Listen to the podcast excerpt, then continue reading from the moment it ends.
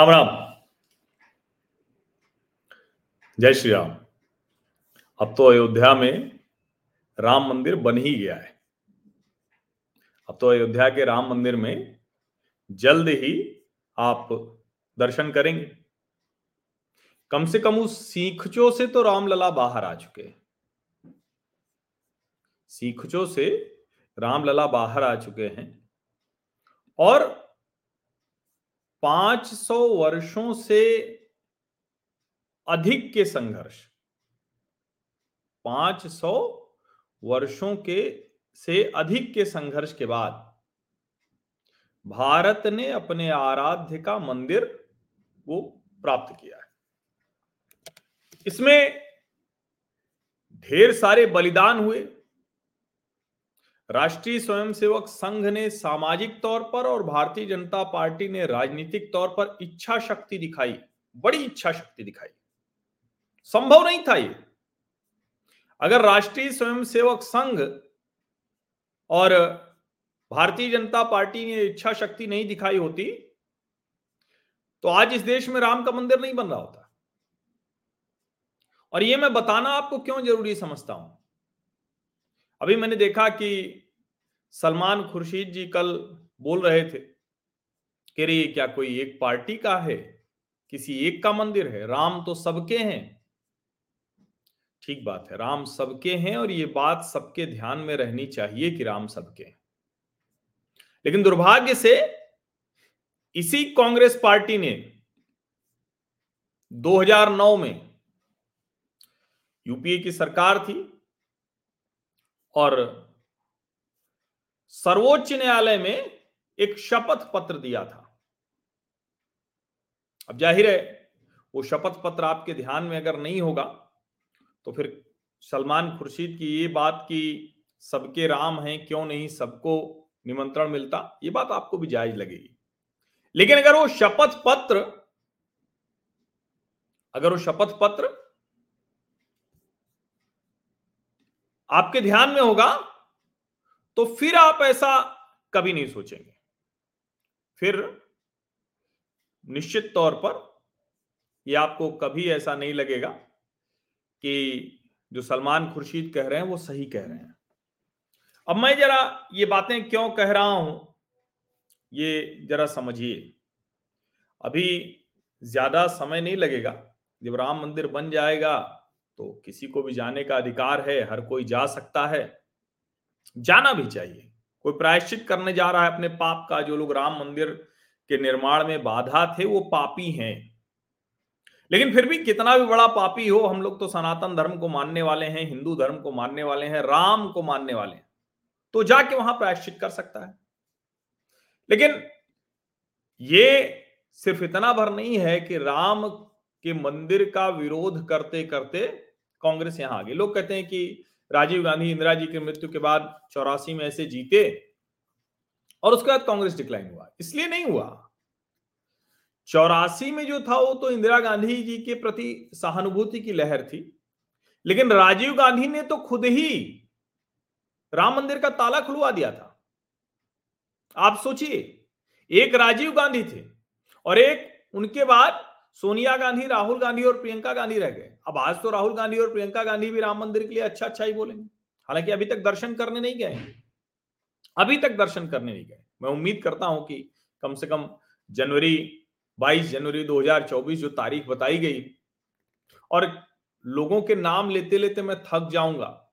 ये जो पूरी ब्रिगेड आज आपको यूट्यूब पर लाखों व्यूअर जुटाते हुए दिखती है, उसमें रवीश कुमार से लेकर जितने लोग हैं सब, खैर, किसका किसका नाम लू, बेवजह क्यों सबका नाम लेके उनको महत्व देना? लेकिन ये सब लोग मज़ाक उड़ाते थे कि रे भक्त हैं, अंधभक्त हैं। भारतीय जनता पार्टी तो सिर्फ़ और सिर्फ़ राजनीति कर रही है, तमाशा कर रही है। इनको क्या लेना देना राम से? इनको क्या लेना देना राम के मंदिर से? इस तरह से वो लगातार कहते रहे। और मैं आपको एक बात और बताऊँ जब वो कहते थे तो उनको भी पता था कि संघ विश्व हिंदू परिषद बजरंग दल भारतीय जनता पार्टी का ये आंदोलन जो है वो पहुंचेगा। कांग्रेस ने संतों तक के बीच में विभाजन करा दिया। शंकराचार्य, स्वामी स्वरूपानंद सरस्वती जी महाराज, हिंदू धर्म गुरु, बड़े व्यक्ति, विद्वान व्यक्ति, धर्म ध्वजा फहराने वाले व्यक्ति लेकिन सिर्फ़ इसी चक्कर में, कांग्रेस के चक्कर में पड़कर उन्होंने राम मंदिर के आंदोलन तक का अलग तरीके से विरोध किया। कहा कि हम बनवा देंगे। और कमाल ये कि उनकी पार्टी उनका उपयोग कर रही थी। बड़ा दुर्भाग्यपूर्ण है कि एक शंकराचार्य के लिए ऐसे धारणा बनी। मैं बहुत उनका सम्मान करता हूँ, बहुत विद्वान व्यक्ति थे। लेकिन उनके मन में एक कुछ था। यानी विरोध एक, हिंदू संतों के बीच में भी झगड़े लगवा देना, उसको दुरुपयोग करना। और कांग्रेस का तो पूरा पतन ही इसी वजह से हुआ। लेकिन यह भी याद रहे कि आज जो पार्टियाँ हैं, अभी उद्धव ठाकरे कुछ दिन पहले बोल रहे थे कि ये लोग फिर ट्रेन से, बस से लाखों लोग जाएँगे और कुछ भी हो सकता है। कमाल है। इस तरह की बात वो कर रहे हैं, जिनके पिता बाला साहब ठाकरे वो खुश होते थे कि हमारे शिव सैनिक थे जिन्होंने बाबरी ढांचा ढहा दिया। लेकिन आज तो उद्धव ठाकरे बदल वो कह रहे हैं लाखों लोग जाएँगे कुछ भी हो सकता है यानी वो भी कह रहे हैं कि भाजपा उसका लाभ लेगी ये इस तरह की बात करते हैं। जिस भारतीय जनता पार्टी की चार चार राज्यों की सरकारें इसी राम मंदिर की वजह से राम मंदिर आंदोलन की वजह से चली गई। उस भारतीय जनता पार्टी के लिए कहना कि नहीं, नहीं इसकी वजह से सब कुछ है। कल्पना कीजिए आप। क्या कहा जा रहा है, क्या किया जा रहा है, किस तरह से हमारे आराध्य के मंदिर पर इस तरह की टिप्पणियाँ की जा रही और इसीलिए मैं कह रहा हूँ कि राम मंदिर बन गया है, लेकिन ये सब भूल मत जाइएगा। ये सब अगर आप भूल गए तो फिर से वही सब कुछ होगा। आप समझ नहीं पाएँगे कब ये जो आज हिंदू होना, राम की बात करना, ये सब गर्व की बात है। कमलनाथ को सोचिए, कह रहे थे कि अरे इतनी देर से क्यों बना? अरे भाई, सिब्बल साहब को फ़ोन करके पूछ लेते। अपनी पार्टी में फ़ोन करके पता कर लेते। और उनको तो सब पता ही होगा। लेकिन फिर भी वो कह रहे हैं कि इतनी देर में क्यों बना? इसको समझिए आप। और वो लोग जो कह रहे थे कि राम मंदिर किस काम आएगा? नौकरी नहीं है। विश्वविद्यालय बना दो। और तो और वहाँ तक लोग चले गए थे। बेहया, बेशर्म लोग कि सुलभ शौचालय बना दो वहाँ। क्या क्या नहीं कहा?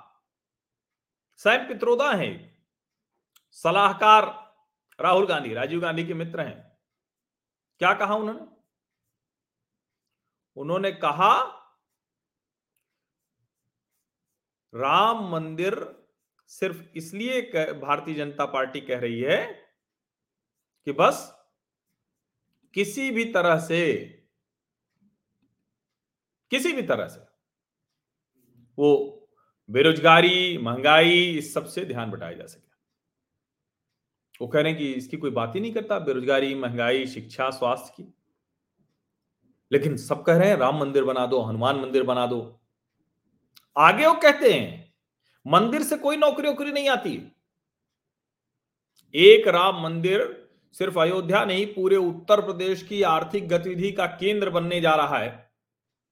और मैं आपको बताऊँ, क्योंकि मुझे ये पुख्ता जानकारी इसलिए इसका ज़िक्र मैं बार बार करता हूँ, कि राम लला विराजमान के खाते में, एसबीआई के खाते में पाँच लाख रुपया बस था।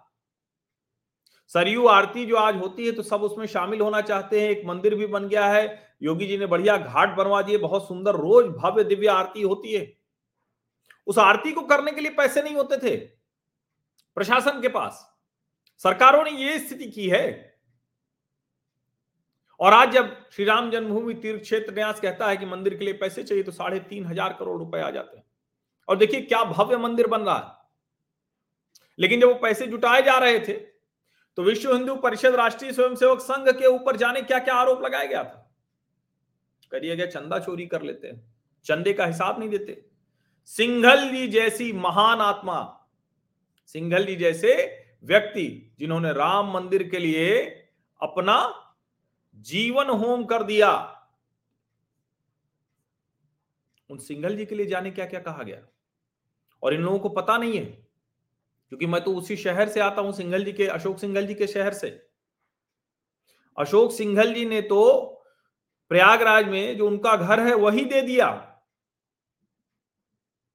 वशिष्ठ अनुसंधान केंद्र बना हुआ है, वहाँ शोध का कार्य होता है। शानदार कोठी है, बहुत बड़ी कोठी है। उन्होंने उसे दे दिया।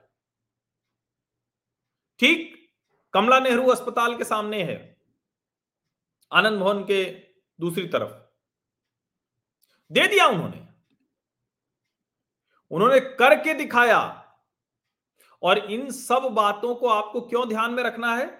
क्योंकि नहीं तो होगा ये कि जिन लोगों ने राम मंदिर निर्माण में बाधा पहुंचाई, वही लोग आके सामने कहेंगे कि अरे, ये तो सिर्फ़ और सिर्फ़ चुनाव जीतने के लिए राम मंदिर की बात करते हैं। कह रहे भारतीय जनता पार्टी इसका लाभ लेना चाहती है, नरेंद्र मोदी इसका लाभ लेना चाहते हैं। क्यों नहीं लेना चाहिए? और अगर लाभ लेने भर की बात होती तो क्या चार राज्यों की सरकार कुर्बान होती? चार राज्यों की सरकार चली गई होती। और जरा सोचिए, मनीष सिसोदिया जो आज जेल में है, इन्होंने एनडीटीवी को कहा, अरे, वहाँ हिंदू, मुस्लिम, सिख, ईसाई सबके बच्चे पढ़ें, हिंदू, मुस्लिम, ईसाई। करेंगे राम राज्य मंदिर बनाने से आएगा ही नहीं, शिक्षा से आएगा, यूनिवर्सिटी बना दो। अभी बात सुनने में बड़ी सुंदर लगती है। लेकिन क्या यूनिवर्सिटी बनाने के लिए किसी ने रोका हुआ है? क्या यूनिवर्सिटी नहीं बन रही है? और क्या मंदिर पर मस्जिद तोड़कर, मंदिर तोड़कर मस्जिद बनाएगी, वहीं पे विश्वविद्यालय बनना है? ये वो तरीके हैं जो फर्जी सेकुलरिज्म है। राष्ट्रीय जनता दल के नेता है जगदानंद सिंह। अब लालू प्रसाद यादव का तो पूरा हासिल ही जीवन का ही उन्होंने जो आडवाणी जी की रथ यात्रा थी, उसको रोक दिया। ट्रायल चला है लाल कृष्ण आडवाणी मुरली मनोहर जोशी सारे बड़े नेताओं के खिलाफ। कल्याण सिंह बाकायदा उसके लिए सजा उनको सुनाई गई। जगदानंद सिंह कहे, कहे हैं राष्ट्रीय जनता दल के नेता कि ये नफरत की ज़मीन पर बन रहा है। हम लोग हे राम में विश्वास रखते हैं जय श्री राम नहीं। अरे हे राम में कैसे कोई विश्वास कर सकता है? हे राम तो कोई बहुत पीड़ा कोई बहुत ऐसा हो इसलिए निकलता है मुँह से हे राम। जय श्री राम में विश्वास रखने की बात है। उद्धव ठाकरे की बात मैंने आपको सुनाई थी। कर्नाटक कांग्रेस के विधायक बी आर पाटिल कह रहे हैं कि राम मंदिर बम से उड़ा देंगे, मुस्लिमों पर आरोप लगा देंगे चुनाव जीतने के लिए। डीएमके के नेता है टीकेएस एलंगोवन, ये तो अभी बोल रहे हैं कि राम काल्पनिक है, कुछ है ही नहीं, है, बेवजह एक बना दिया है। मध्य प्रदेश के कांग्रेस नेता कांतिलाल भूरिया, उनका भाजपा मंदिर के नाम पर चंदा जुटाती और शराब पी जाती और गुजरात कांग्रेस के पूर्व अध्यक्ष भरत सिंह सोलंकी तो गजब ही हैं। उन्होंने कहा कि हम हम तो कोई राम विरोधी नहीं है, मेरे नाम में ही भरत है, लेकिन मैं इन लोगों को एक्सपोज करूँगा। कैसे एक्सपोज करेंगे? करें कि ये अपनी राजनीति के लिए सब कर रहे हैं। वो कह रहे हैं जो वहाँ शिलाएँ रखी हुई हैं, उस पर कुत्ते पेशाब करते हैं। ये भरत सिंह सोलंकी हैं। मैं आपको सिर्फ़ कुछ बयान कुछ उदाहरण सुना रहा हूँ।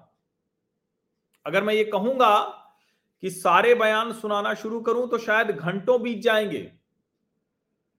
और मैं आपको बताऊँ क्योंकि इस पर मैं बहुत लिखता पढ़ता रहा और हम लोग तो मूलतः प्रतापगढ़ के हैं तो प्रतापगढ़, सुल्तानपुर, उसके बाद फैजाबाद अयोध्या ही आ जाता है। आप समझिए, प्रतापगढ़ से अयोध्या जाना हो तो रास्ते में वही सुल्तान कुछ चीनी मिले, उसकी गंदी बदबू के अलावा कुछ दिखता ही नहीं था। एक फैजाबाद में शान अवध होटल था, वरना कहीं कुछ था ही नहीं। यहाँ तक कि जब भूमि पूजन हुआ तो उस वक्त तो कोविड काल था। हम भी वहाँ सात दिन थे एक चैनल के साथ। लेकिन आप समझिए, आप ये सोचिए जरा कि उतने मतलब बहुत लोग वहाँ नहीं गए, क्योंकि बहुत रिस्ट्रिक्टेड था। फिर भी होटल नहीं थे। कुल जमा तीन चार होटल थे जो नए बन गए थे, जब निर्णय आ गया, उसके बाद तेज़ी में कुछ कुछ लोगों ने बनाया ठीक किया। अब आज दुनिया का कोई ऐसा संगठन नहीं है, कोई देश नहीं है, जो नहीं चाह रहा हो कि वहाँ उसको भी भूमि का एक छोटा टुकड़ा मिल जाए। राम के चरण में, राम की सेवा में हर कोई रहना चाहते हैं। और आज जो भव्य राम मंदिर बन रहा है, उसके लिए राष्ट्रीय स्वयंसेवक संघ विश्व हिंदू परिषद बजरंग दल और उनसे जुड़े संगठनों ने जो कुछ किया है उसको मत भूल जाइएगा। नरेंद्र मोदी जो भूमि पूजन करते हैं और अभी जो उनको बुलाया गया है तो ऐसा नहीं है कि कोई जो सलमान खुर्शीद करें, क्या ये एक पार्टी का है? एक पार्टी का नहीं है भाई। लेकिन जिस पार्टी ने इसके लिए सब कुछ न्यौछावर कर दिया, और सबसे बड़ी बात प्रधानमंत्री नरेंद्र मोदी, चाहे मुख्यमंत्री रहे हो, चाहे प्रधानमंत्री रहे हो, कभी उन्होंने इसको लेकर कोई, उनके मन में कोई ऐसा भाव नहीं था कि हम हिंदू आस्था के केंद्र पर जाएँगे, राम मंदिर जाएँगे, कोई देवी के यहाँ जाएँगे, जो अहमदाबाद की नगर देवी है, उसका भी, वहाँ भी वो नियमित तौर पर जाते थे, उसके भी पुनरुद्धार का काम उन्होंने किया। सोमनाथ ट्रस्ट के चेयरमैन थे तो उन्होंने किया। और अभी आप काशी विश्वनाथ धाम देश के अलग अलग हिस्सों में केदारनाथ, महाकाल लोग हर जगह आप देख रहे हैं। और इसीलिए जब उनको जाते हैं तो वो लिखते हैं कि मैं, ये मेरा सौभाग्य है कि मैं अपने जीवन काल में इस ऐतिहासिक अवसर का साक्षी बनूँगा। ये मतलब ये सवाल कैसे कर पाते हैं सलमान खुर्शीद जैसे लोग?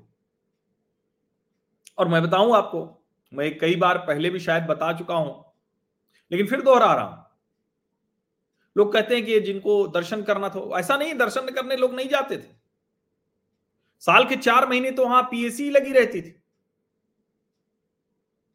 अयोध्या पूरी तरह से शापित नगरी जैसी हो गई थी। पीएससी लगी, कोई आ जा नहीं रहा है। स्थिति ये कि वहाँ पर कोई कारोबार या कोई बेहतरी होने की बात ही नहीं है। जो लोग कहते हैं कि रोज़गार कैसे मिलेगा, शिक्षा कैसे होगी? अब वहाँ सब कुछ हो रहा है। और आने वाले समय में दिखेगा। और मैं जो एक बात कहता हूँ बार बार फिर दोहरा रहा हूँ कि जो, जिसके, जो अपने माँ बाप को, अपने आराध्य को, अपने देवी देवताओं को दरिद्र रखता है, उसका दरिद्र ही रहना तय है। आप देखिए ना, कितना समय हो गया। उत्तर प्रदेश देश का सबसे बड़ा राज्य पिछड़ा क्यों रहता था?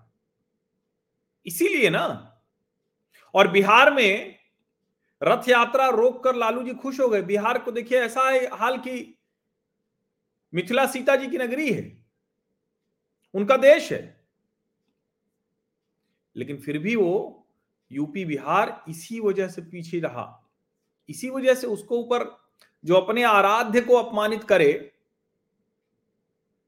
जो अपने आराध्य को और आराध्य मतलब सिर्फ़ देवी देवता नहीं है माता पिता भी, आपके पूर्वज, आपकी संस्कृति, आपकी सभ्यता, जिस विरासत को लेकर आप आगे बढ़ते हैं, जब आप उसी को अपमानित करते हैं तो फिर वही हर्ष होता है जो उत्तर प्रदेश और बिहार का होता रहा। अब देखिए, योगी आदित्यनाथ, क्या दीपावली वहाँ होती है? पूरे जो कहें कि अयोध्या का मानचित्र बदल गया है। अंतर्राष्ट्रीय मर्यादा पुरुषोत्तम मतलब सारे जितने हैं ना, अंतरराष्ट्रीय हवाई अड्डा, दो दो नए बस अड्डे, सारी चीज़ें एक से बढ़कर एक। तब आपको लगता है कि हाँ, ये शहर की पहचान होनी चाहिए थी।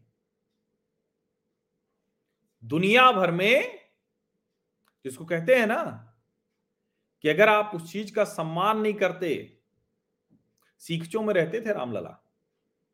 टेंट फट जाता था ना तो उसको सिलवाने के लिए भी सर्वोच्च न्यायालय से इजाज़त लेनी पड़ती थी। और वो जिसको कहते हैं ना कि चीनी का जो प्रसाद के साथ मिलता है, गरी इलायची, बस सिर्फ़ वही इलायची रहती थी। इसीलिए मैं कह रहा हूँ कि ये समझना ज़रूरी है। और मैं तो निर्णय आने के बाद पहली बार गया शिक्षों में अंदर। हनुमानगढ़ी जाता था, वहाँ नहीं गया। और गया उसके बाद। अब तो खैर वहाँ से वो बाहर आ गए हैं और जल्द ही गर्भगृह में प्राण प्रतिष्ठा 22 जनवरी को हो जाएगी तो उसके बाद तो फिर भव्य मंदिर में जाएँगे। लेकिन ये सब भूल मत जाइएगा। अयोध्या नगरी हो जाएगी, हम किसी से तुलना नहीं करेंगे, कोई वेटिकन सिटी या कोई फलाना सिटी या कोई धमाका सिटी या कोई किसी भी कोई वेटिकन, मक्का, मदीना, इससे हम तुलना नहीं करने जा रहे हैं। लेकिन यकीन मानिए, दुनिया का सबसे बड़ा सांस्कृतिक केंद्र अयोध्या होने जा रहा है। इसमें कोई इफ़ बट नहीं, कोई किंतु परंतु नहीं। और ये सिर्फ़ इसी वजह से क्योंकि भगवान राम का मंदिर बन गया। सिर्फ़ इसी वजह से कि कार सेवकों ने उसके लिए आहुति दे दी। और ये जो नेताजी लोग हैं, कांग्रेस पार्टी और दूसरे ये इसका भी मज़ाक उड़ाते थे कि अरे देखो कार सेवक है, कार सेवा कर रहे हैं। मतलब जिसका कोई लक्ष्य नहीं है, जिससे कुछ हासिल नहीं होता है, जो बेकार लोग हैं, ऐसे उस तरह से। जबकि कार सेवा कितने महान लक्ष्यों के लिए की जा रही थी। इसीलिए ये चित्र बहुत महत्वपूर्ण है। जिसमें प्रधानमंत्री नरेंद्र मोदी को श्री राम जन्मभूमि तीर्थ क्षेत्र न्यास के अधिकारी निमंत्रण देने गए समझिए? और इसीलिए मैं कह रहा हूँ कि ये लाखों लोगों की इच्छा, मन के संघर्ष और उस सब का परिणाम है, प्रतिकूल स्थितियों में। जब राज सत्ता हिंदू कहते ही चिड़ जाती थी, जब राम का नाम लेने पर यह मुश्किल होती थी, और अब तो सारे लोग लिख रहे हैं कि जो पराभव हुआ कांग्रेस पार्टी का, उसमें अगर कोई एक बात है तो राम। और मैं बार बार कह रहा हूँ, हमने तो अपने न्यूज़ रूम से लेके हर जगह देखा है कि अगर आप राम मंदिर के पक्ष में बात कर दें तो आप संघी हैं, सांप्रदायिक हैं, जाने क्या क्या हैं आप? जो मैंने कहा ना, कार सेवा का भी मज़ाक, कार सेवक हो। इस तरह से कहा जाता था। और इसीलिए राम हो, रामायण हो, राम राज्य हो, इन सब पर जो हमला होता है, उसके पीछे बड़ी सोची समझी रणनीति होती है। वो आपको समझ में नहीं आता है। और अब मुझे लगता है कि जहाँ हम पहुँचे हैं, मैं ये कतई नहीं कह रहा हूँ कि आप अपने मन में कोई दुर्भावना रखिए। लेकिन उन नेताओं को याद रखिए, अरविंद केजरीवाल जी, सोनिया गांधी जी, राहुल गांधी जी, प्रियंका गांधी जी, सबने बधाई दी जब भूमि पूजन हुआ। सब अपने अपने लिहाज से बधाई दे रहे हैं। इसीलिए मैं कह रहा हूँ कि इस बात को भूल मत जाइएगा। ये भूलने वाली बात नहीं है। याद दिलाना ज़रूरी था। आप सभी का बहुत बहुत धन्यवाद। राम मंदिर बन जाए तो जाइए भव्य दर्शन कीजिए। अभी भी आप जा सकते हैं। बाईस जनवरी के बाद तो भव्य मंदिर में दर्शन होगा। आप सबका बहुत बहुत धन्यवाद इस चर्चा में शामिल होने के लिए। सब्सक्राइब ज़रूर कर लीजिए। हमारा सामाजिक परिवार जल्दी से पाँच लाख सदस्यों का हो, उसका दस लाख की तरफ़ बढ़े। नोटिफिकेशन वाली घंटी दबाइए, लाइक का बटन दबाइए। व्हाट्सएप पर भी भेजिए व्हाट्सएप पर ये चैनल है। अगर आप चाहें तो उसे ज्वाइन कर ले तो वहाँ सारे रहेंगे वहाँ। ये अच्छा है, काल नेमी बने हिंदुओं से बच कर रहना। काल में जो राक्षस हो भेज बदल कर आ जाए। ऐसे लोगों से तो बच कर रहने की ज़रूरत है। बहुत बहुत धन्यवाद।